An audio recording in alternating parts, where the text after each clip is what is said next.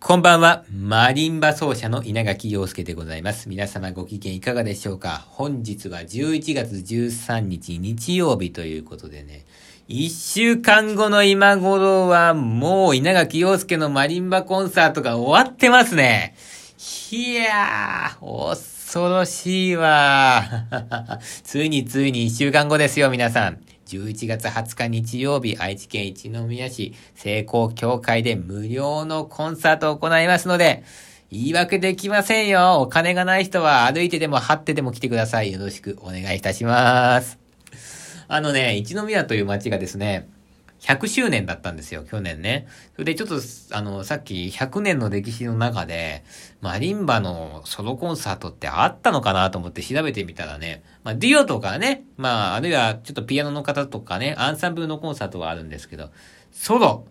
はですね、ないと思いますね。ということで、100年の歴史の中で、私が初めてね、一宮市でマリンバのソロコンサートやりますので、貴重ですよ。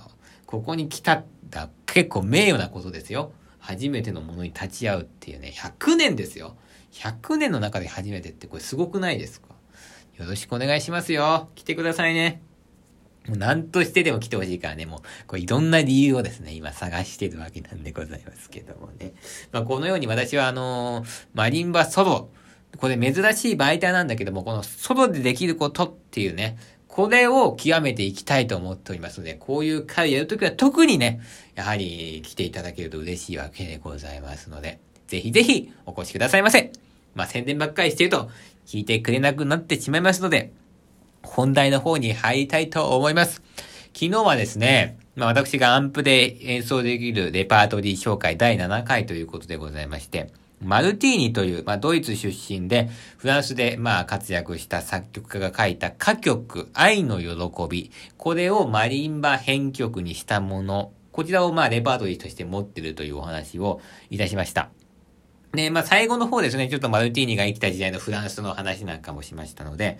えー、まあ、皆さん、まあ、理解いただけたかなとは思うんですが、今日はですね、もう少し、このマルティーニの話をしたいんですね。ちょっと昨日まあ話したんですけども、こう作曲家が生き残れるか生き残れないかっていうのは、生き残るっていうのはまあ後世に、まあ曲が残っていか残っていかないかっていうのは、これ技量の問題だけではないんですよね。同じぐらいのレベルの作曲家だったとしても、ある作曲家はすごい今ね、えー、我々の手元に曲が残ってるけども、同じぐらいのレベルでも全然曲が残ってない場合もある。これはなぜかってやっぱこう時代の問題なんですね。この時代っていうのが非常に重要なわけでございまして。なんでね、まああのー、よくね、これはね、まあ、あんま知られてない作曲家だから聞きたくないとか、まあそういうご意見いただくこととかもあるんですけども、音楽家としてはですね、やはり、えー、こう、作曲家っていうのはね、あの、知ってる人も知らない人もね、同等に扱うべきだというふうに思うし、とりわけこう知られてない人っていうのにやっぱこうスポットもね、当てていくべきだと思うんですよ。これはなぜかというと、さっきも言ったけども、あのー、ね、決していい曲が書けなかったからとかじゃないんですね。ちょっと、まあ、あの、時代に恵まれなかった。それだけで、えー、やっぱり残ってないっていう人もいっぱいいますからね。えー、そんなとこをですね、今日は話していきたいんですけども、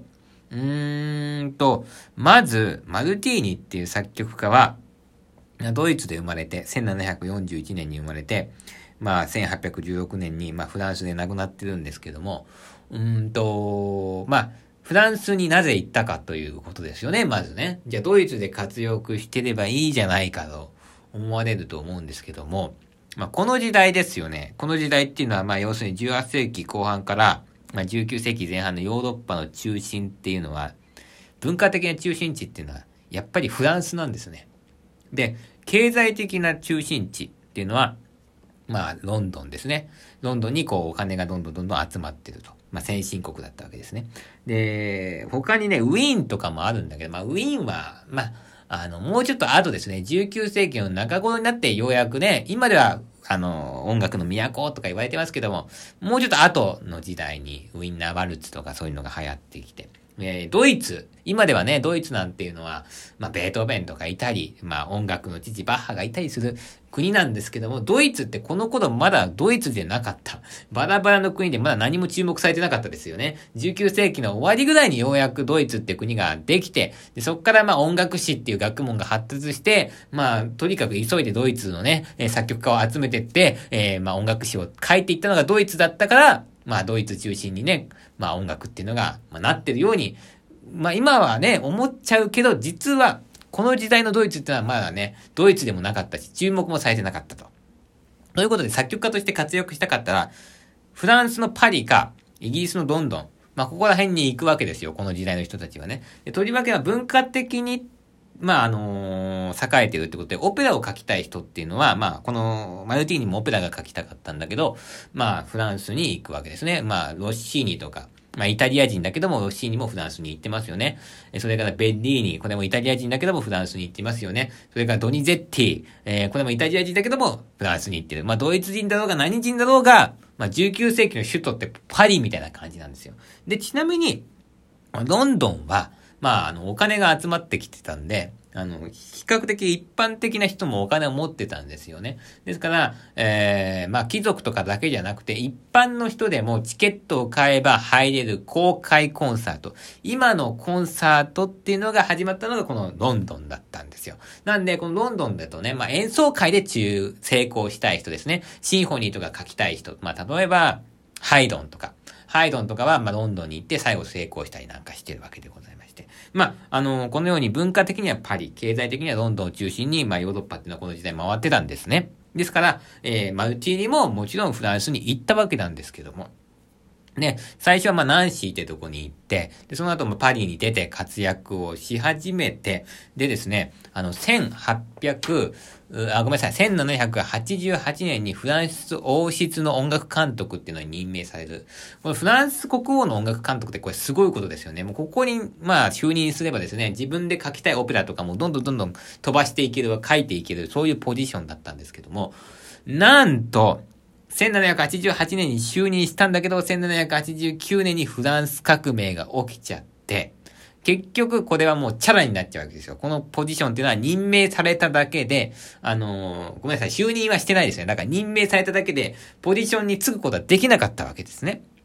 で、まあ、このフランス革命っていうのは、えー、まあ、どういうものかというと、まあ、昨日まあちょっと軽く説明したけども、まあ、あのー、この時代っていうのはね、富とか権力っていうのが貴族とか、まあ一部の教会聖職者に集まってたから、まあそれをこう、まあ徐々にこう民主化していこう、分配していこうっていう、そういう運動がですね、まあとりわけフランスでまあ顕著に、まあ、まあとにかく、まあこの富のあの、集中があったんで、フランスで、まあ、まずはこう始まったと。で、それがヨーロッパ全体に拡大していったっていうのが、まあ、フランス革命なんですけども、まあ、昨日も話したけども、まあ、自由に、こう、まあ、人権があって、一人一人平等となると、それまではですね、王様が偉いのが当たり前だったから、まあ、平等じゃないっていうのは不思議に思わなかったんだけども、ちょっとでもね、平等じゃなくなると、格差があると、もう怒り始める人が出てきたりとか。あれは民主的って言ってもね、誰が正しいかわかんないわけですよ。誰がね、どこまで民主的にすんの？えー、ね、何もわかんない。そうなってくると、まあ、フランスっていうのはこう、仲間割れみたいになっちゃいまして、もう内部でも外部でも戦争してるって、そういう時代がね、始まるわけですよね。じゃあ誰がフランス革命を進めるのか。そうなった時に現れたのが、あの、ナポレオンっていう人で、ナポレオンっていう人がなんとなく当時のフランスをね、まとめて、まあこの方はまあ戦争の天才でしたからね。